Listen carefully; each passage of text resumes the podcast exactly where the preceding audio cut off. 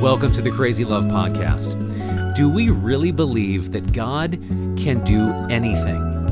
Or do we make sure our plans are lined up just in case we need to fall back on them? In today's message, Francis takes us through stories from the book of Second Chronicles, as well as the early church in Acts chapter 2, to confront our hearts with an important question. Do we truly believe that God will support and do what only He can do through the ones who fully trust in Him. You know, as I, I think about what Jehoshaphat did, and we talked about that earlier, but I just want to challenge you would you have done it the same way?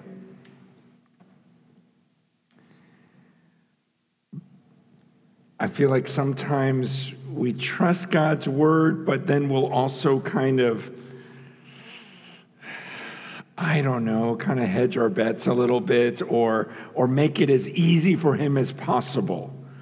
You, you know, uh, and, and, and the thing is, when you read about Jehoshaphat's life, at the end of his life, it says uh, in uh, chapter 20, verse 30 uh, something, I can't see that well.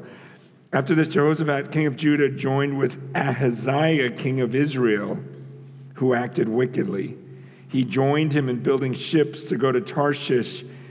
And, and they built ships in uh, Ezion-Geber. And, and Eleazar, the son of Dodavahu of Mareshah, prophesied against Jehoshaphat, saying, Because you joined with Azariah, the Lord will destroy what you've made. So, this is what concerns me when I read through Kings and Chronicles. A lot of these guys start off, do these amazing things, and God does amazing things through them. They get to experience miracles. But then at the end, they rely on something else. And God isn't pleased with that, and He destroys their ships. He goes, You don't make this partnership and I feel like that's one of those sins that we don't really count as sin anymore. We just go, well, that's just good stewardship. Um, that's just wisdom from God. He gave me the strategy.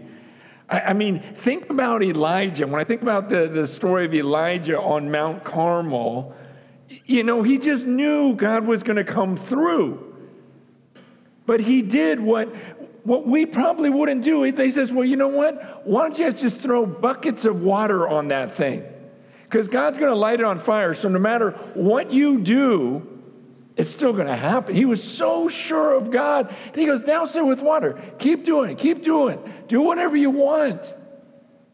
Because if God decides to do something, He's going to do it. And I just, I look at uh, strategies in church today, and, and I feel like it's almost like I would go, okay, God, I, I think you're going to light that thing on fire, but I mean, I would probably just dose, you know, douse some gasoline on it just, just to be helpful.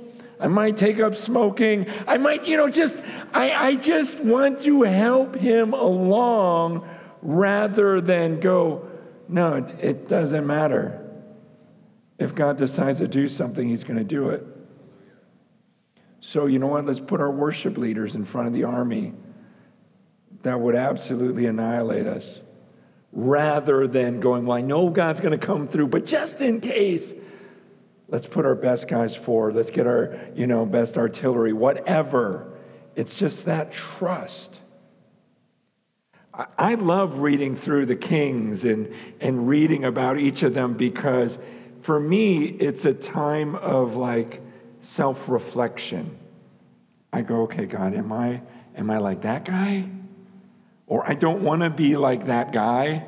You know, after uh, Jehoshaphat dies, his son uh, Jehoram takes over, and he leads for like eight years. But, but it's such a horrible verse in, uh, in 2 Chronicles 21, verse 20. It says, He was 32 years old when he began to reign and he reigned eight years in Jerusalem, and he departed with no one's regret. That's a bad life. he died with no one's regret.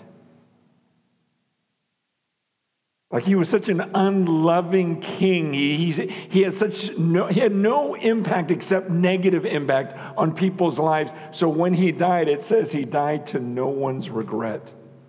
No one mourned at his funeral. No one was sad. They're actually excited.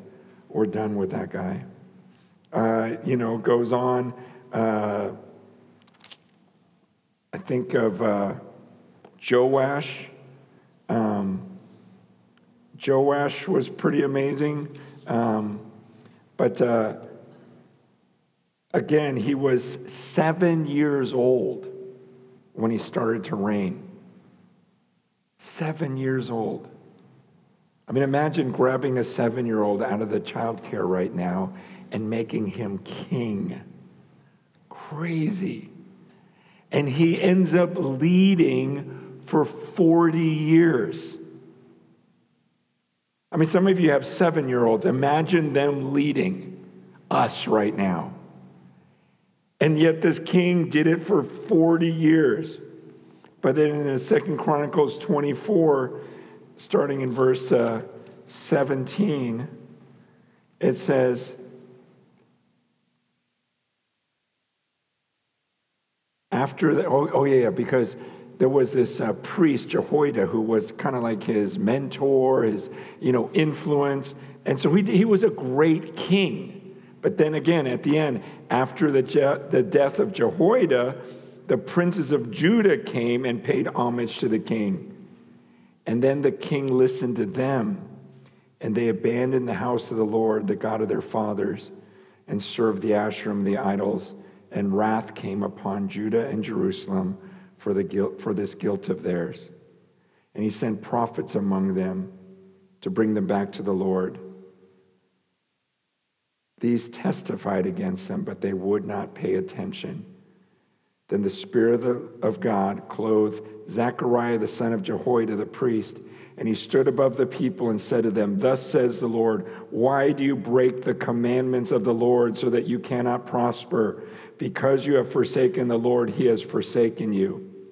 But they conspired against him, and by command of the king, they stoned him with stones in the court of the house of the Lord.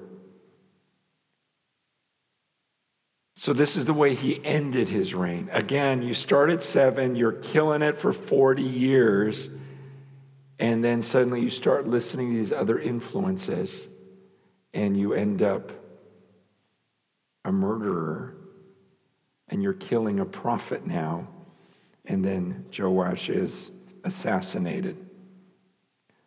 Tomorrow in our reading, uh, you'll read about King Uzziah. You guys may recognize that name from, you know, the year that King Uzziah died, you know, Isaiah 6. But Uzziah, he made it 52 years 52 years. He was a great king for 52 years.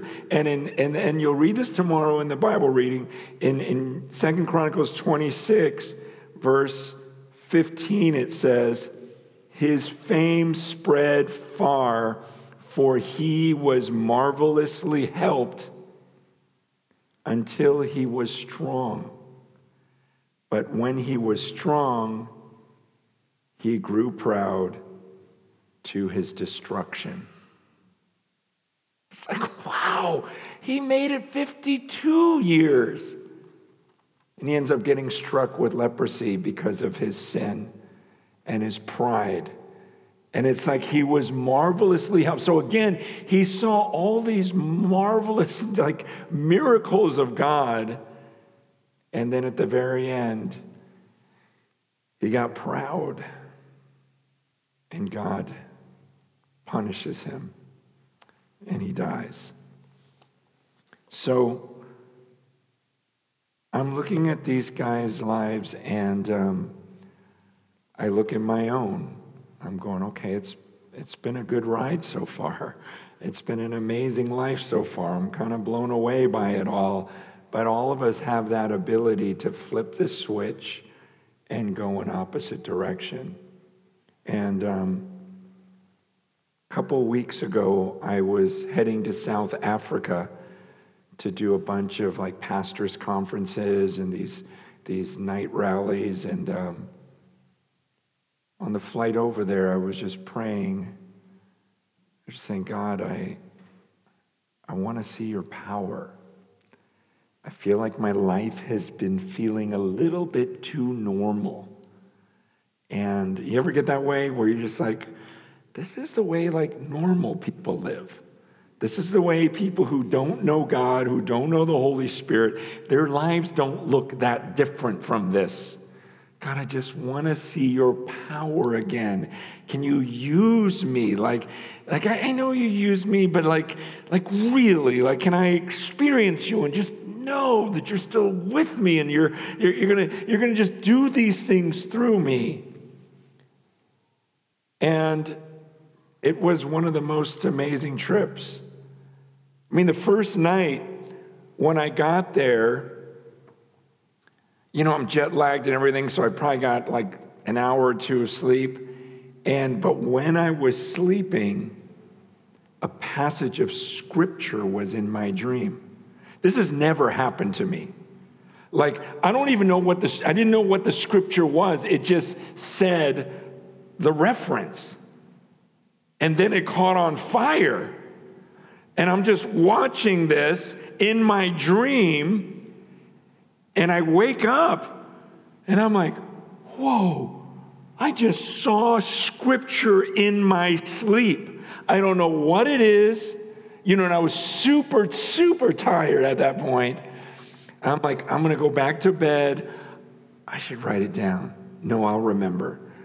And uh, and I didn't write it down because I, I, will remember because I've never seen it before. And so when I woke up, you know, an hour later, I remembered, and I look it up, and it's uh, it was Psalm. It just said Psalm 19, one through four. That was pretty cool. That's never happened to me. I've heard of people, sometimes they'll dream and a, a passage will come to their mind. It's just never happened to me. And so, so Psalm 19 says, The heavens declare the glory of God.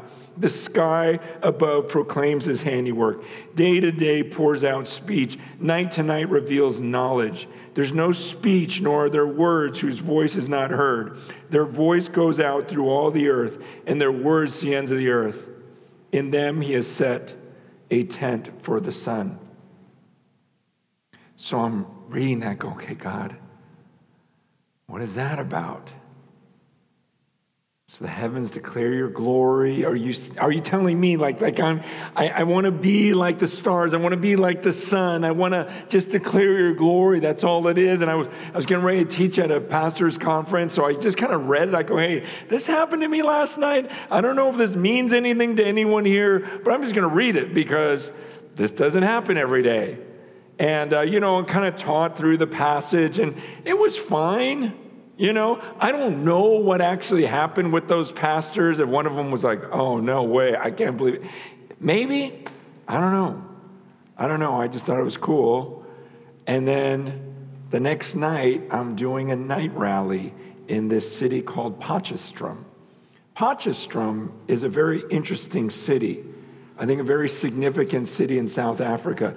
This is actually where all the pastors got together a very terrible thing. It was during apartheid, and this is where the pastors got together and they defended the segregation of blacks and whites biblically. So, some pretty evil things happened in that city. And we went to the field where all the partying and everything else is going on. And we gathered a couple thousand people to come worship and hear the word of God. As I'm getting ready and I'm like praying, oh Lord, what do you want me to say? What do you want me to say? He just says, I mean, I really felt like he communicated to me. Again, it was just weird stuff. This is not normal for me. Okay, only one time in my life have I seen a verse. And here I am going, Whoa, did you just say that? Where I felt like God says, Just tell them all to look up. And I'm going, Okay. then what? And for how long? Like, are they supposed to just stare up the whole time and not look at me? And there's no answer. So I'm just like, again, I get on the stage, here's a couple thousand people in a field, and I'm like, can we turn off every single light? Because, you know, there's spotlights, there's some weird, you know, spinning lights, there's fog machines. I mean, it's one of those, and, uh, and, you know, screens and everything else. And I'm like, can we turn everything off and no one look at me? And everyone just look up. So 2,000 people, or maybe more, I can see pretty far. They just all started looking up. And I thought, oh, now it's time for Psalm 19, 1 through 4. As they're staring at the stars and they're looking at the moon, I just started reading Psalm 19, 1 through 4. I just read it over and over and over. And God was showing me, like, Francis, I don't need you to give some great speech to bring me glory. He says, night after night, if people would just look at those stars, they would declare my glory. And, and you know, and everyone's just kind of laying back, looking at these stars. And I'm just reading different passages about the stars. And that's all we did for half the talk. So I'm like, Lord, now what? You know? But there was something so powerful because I felt like as they were staring at the moon and the moon was just coming out and everyone's looking at it and we're just thinking, what an amazing God we have. And his stars, the moon, declared his glory far better than I ever could. And then uh, we ended up getting more into the scriptures, and then worships happened, and the place just erupted. You had blacks and whites together in South Africa dancing, jumping, screaming, everyone just jumping and screaming and praising God. It was just such a rush. Then the next day, I go to a pastor's conference and I'm getting ready to speak, and I'm going, God, what do you want me to speak on? Which, by the way, I'm not saying like anyone else should prepare sermons like I do, where it's right before and you're like, oh, what do I say? This is only because I've been teaching the Word of God for, you know, and studying for the last 40 years and preaching thousands of times that I can recall old sermons. This is not like, uh, you know, let's just make stuff up and hope something comes to us. But um, as I'm praying, I felt like God said, King Asa. Second Chronicles 16:9, where it says, The eyes of the Lord range to and fro throughout the earth to give strong support to those whose heart is blameless toward him. You have done foolishly in this, for from now on you will have wars. But that first part, the eyes of the Lord range to and fro the earth. And so I thought, okay, let me let me look that up. And, and I knew the story of King Asa. I love the story of King Asa. But I'm reading it because King Asa, again, he was an awesome king. He was an amazing king. When you read about the things that he did um, in uh, like Second Chronicles 15, um, verse 8, it says, He took courage, He put away the detestable idols from the land of Judah. Uh, verse 11, they sacrificed to the Lord. Um, they entered into a covenant to seek the Lord, the God of their fathers, with all their heart, with all their soul, that whoever would not seek the Lord, the God of Israel, should be put to death, whether young or old man or woman. They swore an oath to the Lord. Um, it, it, and it says the Lord gave him rest all around. And then in verse uh, 18, or no, it's probably 16, I'm guessing. I'm sorry, I can't see verses. Uh, even Maacah, his mother, King Asa removed from being queen mother because she made it a detestable image for Asherah. Asa cut down her image, crushed it, burned it in the brook Kidron. But the high places were not taken from Israel. Nevertheless, the heart of Asa was wholly true all of his days. So here's a king who completely changes the country. Okay? He destroys all the idols. He makes it people, come on, we're going to love God with all our heart, soul, and mind. Everyone, let's make a covenant. Let's make a vow. It'd be like me just grabbing an entire nation and going, you guys? In fact, if anyone doesn't want to do this, we're going to kill you. Because this was supposed to be a nation for God. This is, this is God's nation. So we're going to do this. And all the people, like, they make this oath and they start following the Lord wholeheartedly. And then Asa's like, Are you kidding me, mom? You've got an idol? You're no longer the queen mother.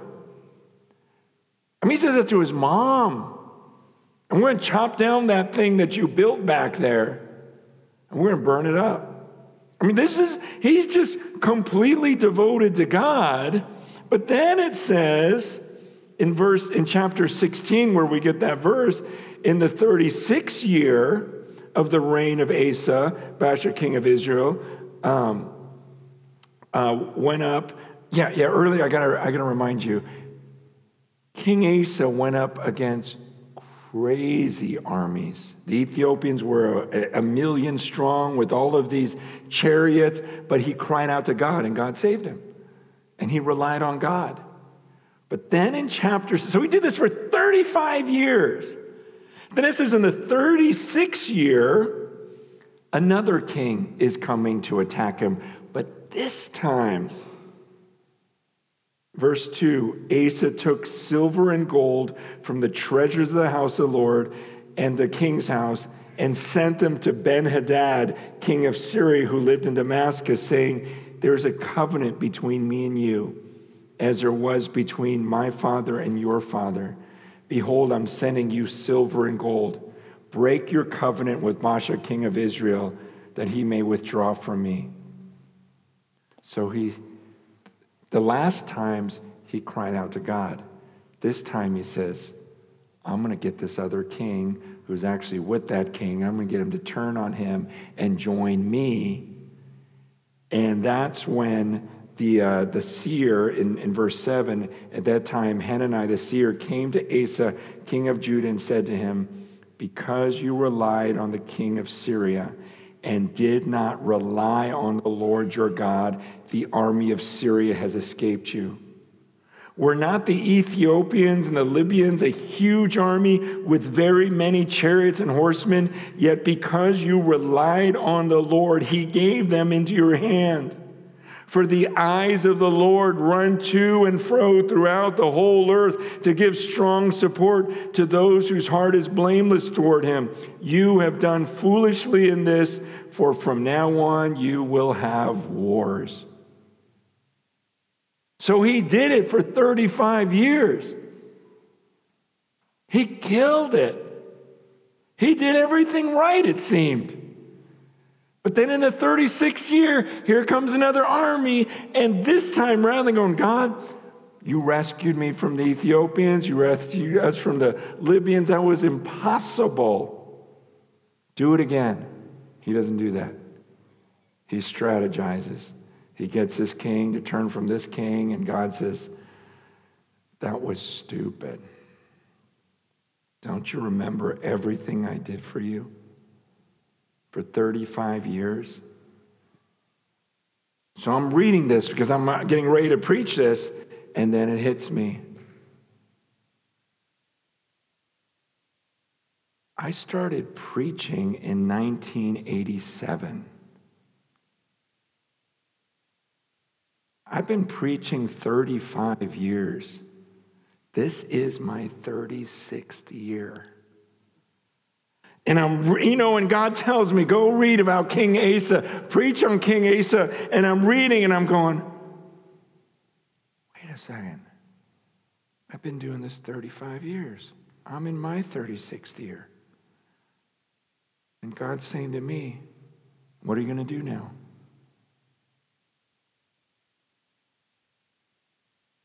You got a platform now. You've got some resources now. You're going to turn to that? Or are you going to go back to when you were 19 year old? Scared, of, scared to death to get in front of this crowd and preach. No one cared about you. No one, man, it's just, it was a, a crazy time in life. I started the, the ministry, started teaching, having no idea anything. And God saying, What about now? Now, what are you going to do? You got a choice to make. I mean, do we believe that literally the eyes of the Lord are looking? He's looking.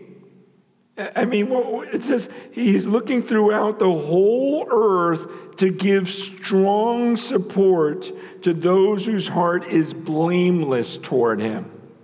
The blameless heart. He's saying, Asa, that was you. Uzziah, that was you. Jehoshaphat, that was you. It's like all these people, that's, that's the way they started. They had this heart that was blameless. What was that blameless heart? It was one that relied on God and just said, God, I could douse this thing with water. I can have a, the guy playing flute at the front of the arm. It doesn't matter. Eh, you remember the story of Jonathan and his armor bearer? He goes, Hey, the two of us can take on that whole army if God's with us. And we just got to go. Let's just go and see what happens.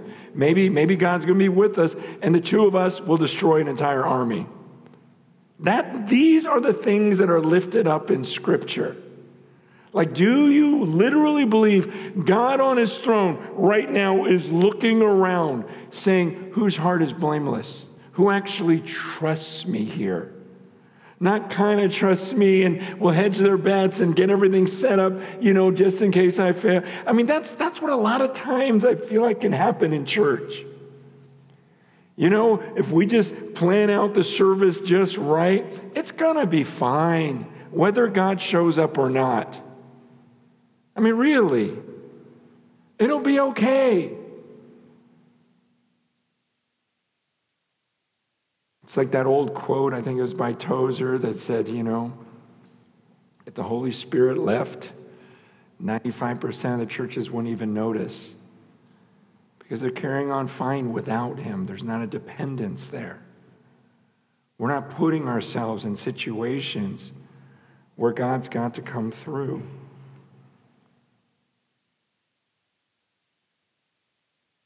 So God is looking to strongly support someone. Would He choose you as He's looking around? Going, There's a blameless heart. There's a person who actually believes. I'll take care of him. I'm telling you, the greatest times in my life have been those times I've stepped out in faith and just said, This is kind of crazy. And I just want that for everyone. I, I mean, and we're reading Old Testament stuff so far. I mean, the New Testament, with the coming of the Holy Spirit, what, is, what does Jesus say after he rose from the grave and he appears to all of the disciples and he's walking around them for, for 40 days, talking to them about the kingdom of God? And then he says, Hey, but I want you to wait in Jerusalem. Wait until the promised Holy Spirit comes.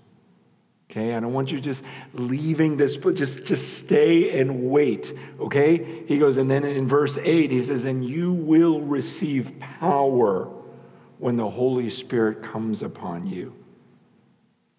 You will receive power when the Holy Spirit comes upon you, and you will be my witnesses in Jerusalem, Judea, Samaria, and to the ends of the earth. Like, do we believe that right now? Do you believe that when the Holy Spirit entered you, you became a completely different person? And he gave you power to be his witness.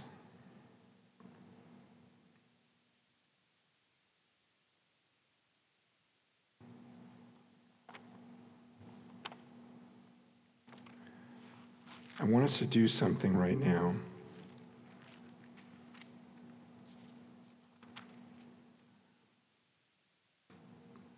I want us to listen.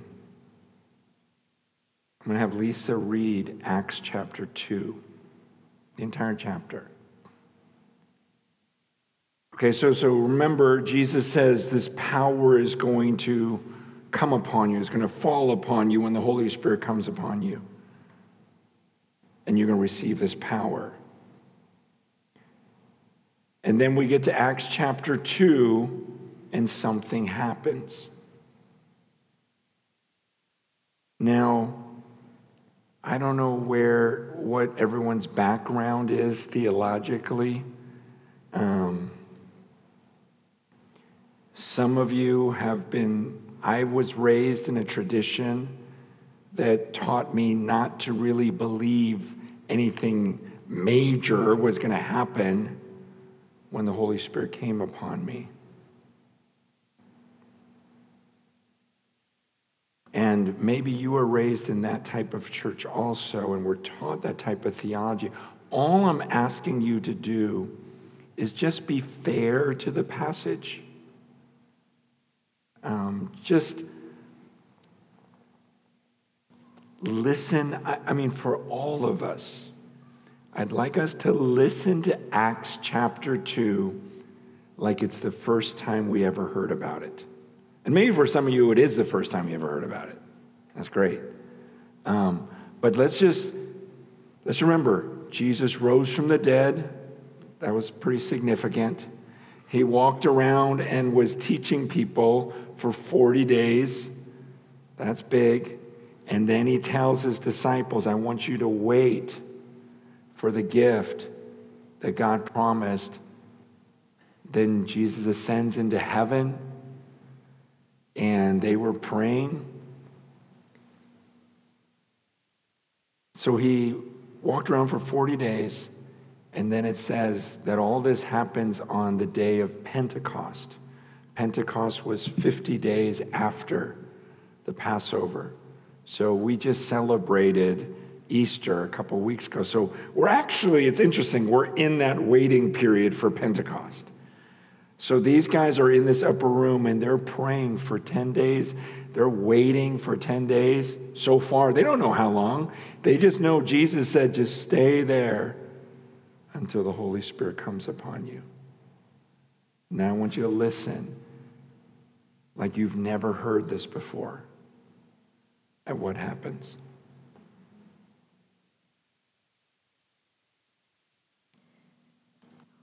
When the day of Pentecost arrived, they were all together in one place. And suddenly there came from heaven a sound like a mighty rushing wind, and it filled the entire house where they were sitting. And divided tongues as of fire appeared to them and rested on each one of them. And they were all filled with the Holy Spirit and began to speak in other tongues as the Spirit gave them utterance.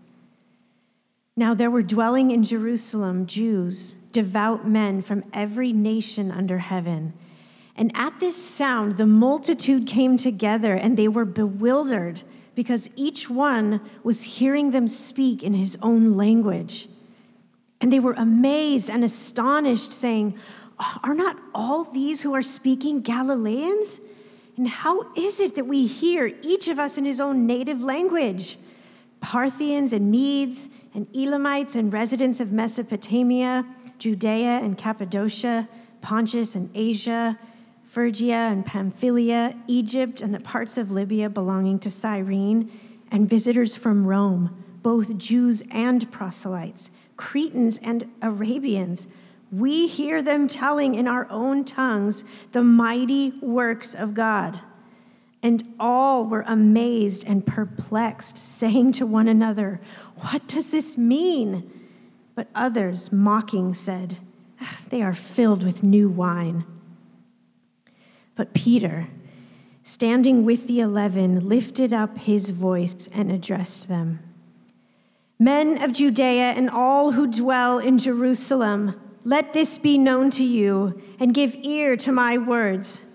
For these people are not drunk, as you suppose, since it is only the third hour of the day.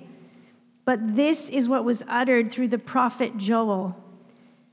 And in the last days it shall be, God declares, that I will pour out my spirit on all flesh, and your sons and your daughters shall prophesy, and your young men shall see visions, and your old men shall dream dreams. Even on my male servants and female servants, in those days I will pour out my spirit, and they shall prophesy. And I will show wonders in the heavens above and signs on the earth below blood and fire and vapor of smoke. The sun shall be turned to darkness and the moon to blood before the day of the Lord comes, the great and magnificent day. And it shall come to pass that everyone who calls upon the name of the Lord shall be saved. Men of Israel, hear these words Jesus of Nazareth, a man attested to you by God with mighty works and wonders and signs that God did through him in your midst, as you yourselves know, this Jesus delivered up according to the definite plan and foreknowledge of God, you crucified and killed by the hands of lawless men. God raised him up, loosing the pangs of death, because it was not possible for him to, see, to be held by it. For David says concerning him, I saw the Lord always before me, for he is at my right hand that I may not be shaken. Therefore, my heart was glad and my tongue rejoiced. My flesh also will dwell in hope, for you will not abandon my soul to Hades, or let your Holy One see corruption. You have made known to me the paths of life. You will make me full of gladness with your presence. Brothers, I may say to you with confidence about the patriarch David that he both died and was buried, and his tomb is with us to this day. Being therefore a prophet, and knowing that God had sworn with an oath to him that he would set one of his descendants on his throne, he foresaw and spoke about the resurrection of the Christ, that he was not abandoned to Hades, nor did his flesh see corruption. This Jesus God raised up, and of that we all are witnesses, being therefore exalted at the right hand of God, and having received from the Father the promise of the Holy Spirit, he has poured out this that you yourselves are seeing and hearing. For David did not ascend into the heavens, but he himself says, The Lord said to my Lord, Sit at my right hand until I make your enemies your footstool.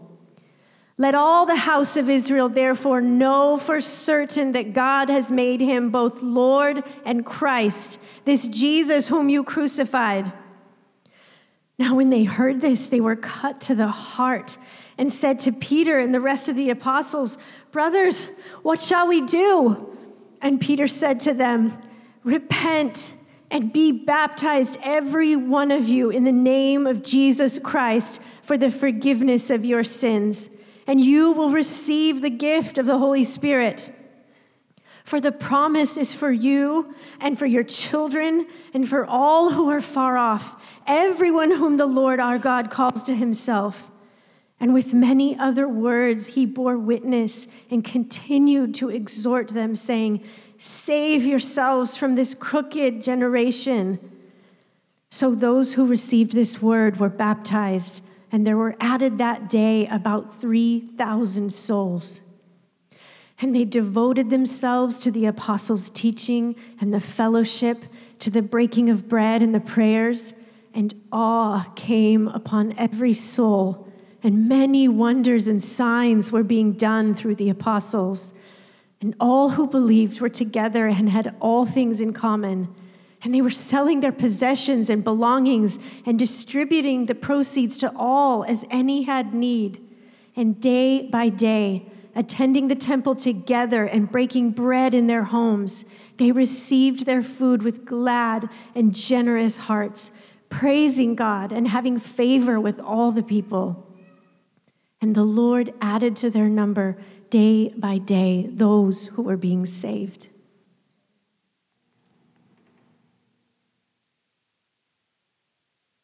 God, give us faith in your word.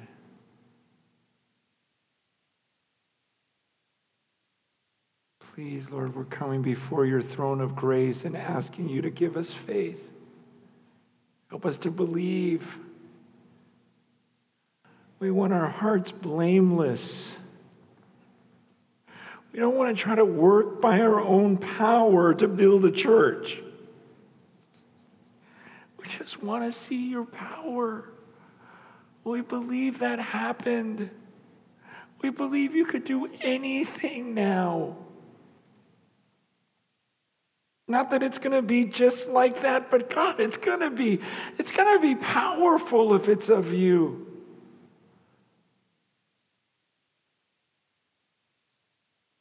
Please, God, help us see your kingdom.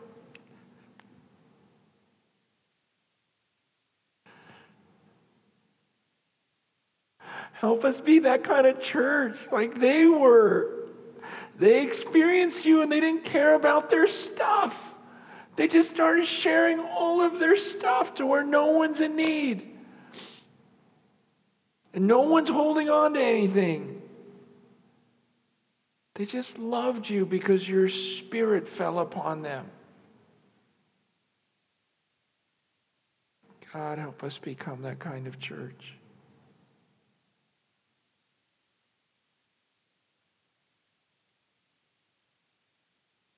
Your word says that everyone was feeling a sense of awe at the miracles that were happening. We believe, God, that if your spirit, Holy Spirit of God, enters into a human being, there should be a radical difference in their lifestyle, the fruit of the Spirit, the love, joy, peace, patience, kindness, gentleness, faithfulness self control.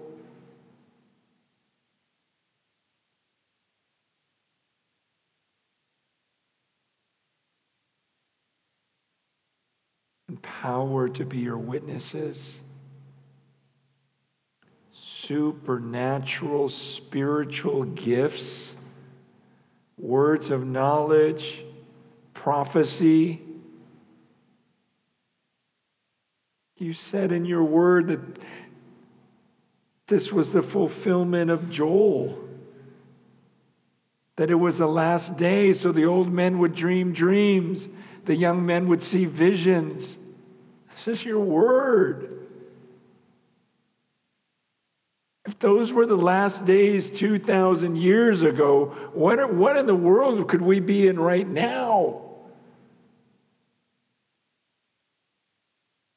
God, we confess right now, Lord, help us. There, I, so many of us in this room are going, God, I've never experienced that power. I get little tastes of it. I'm, I'm not okay. I've got to have more.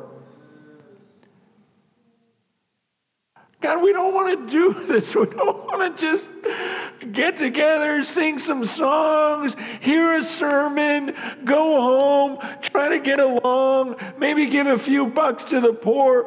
God, this is stupid. We're just done. Like, like we want this. We don't want to be like, oh, using our strategy, our resources, and, and trying to combine. We want to rely on you. Where your spirit falls on us and he just starts doing things that we could never have done by our own power, and everyone knows it, or just forget it all.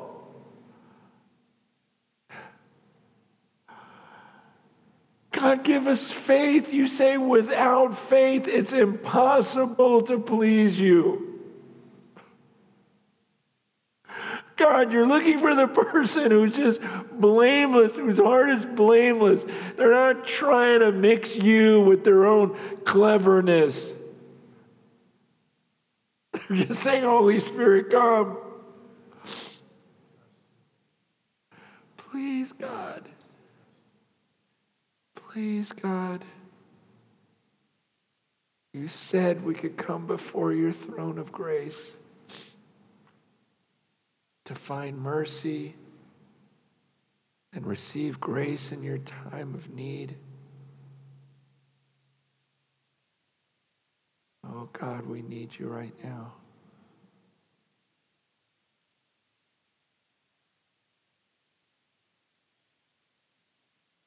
Father, tonight, would you show us areas where we're just off? Why we're not seeing your power in our lives? If it's disbelief, if there's things we're refusing to surrender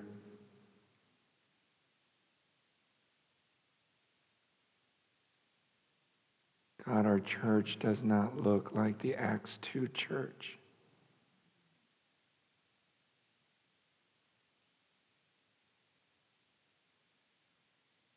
Show us, Lord. Convict us. Give us faith, courage. But Lord, ultimately, it's your gift. These are spiritual gifts that you just give to people who don't deserve it.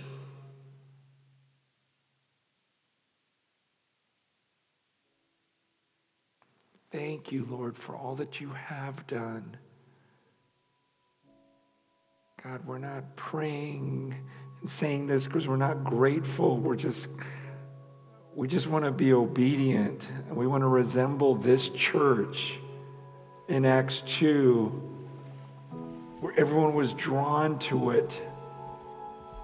They saw the power, they saw the love, they saw the commitment to each other, they saw the power of the Holy Spirit.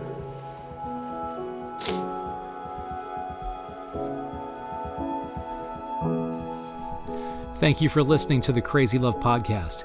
Join us next time for a new episode, but until then, for more resources from Crazy Love Ministries or to support the work of Crazy Love, please visit our website at crazylove.org.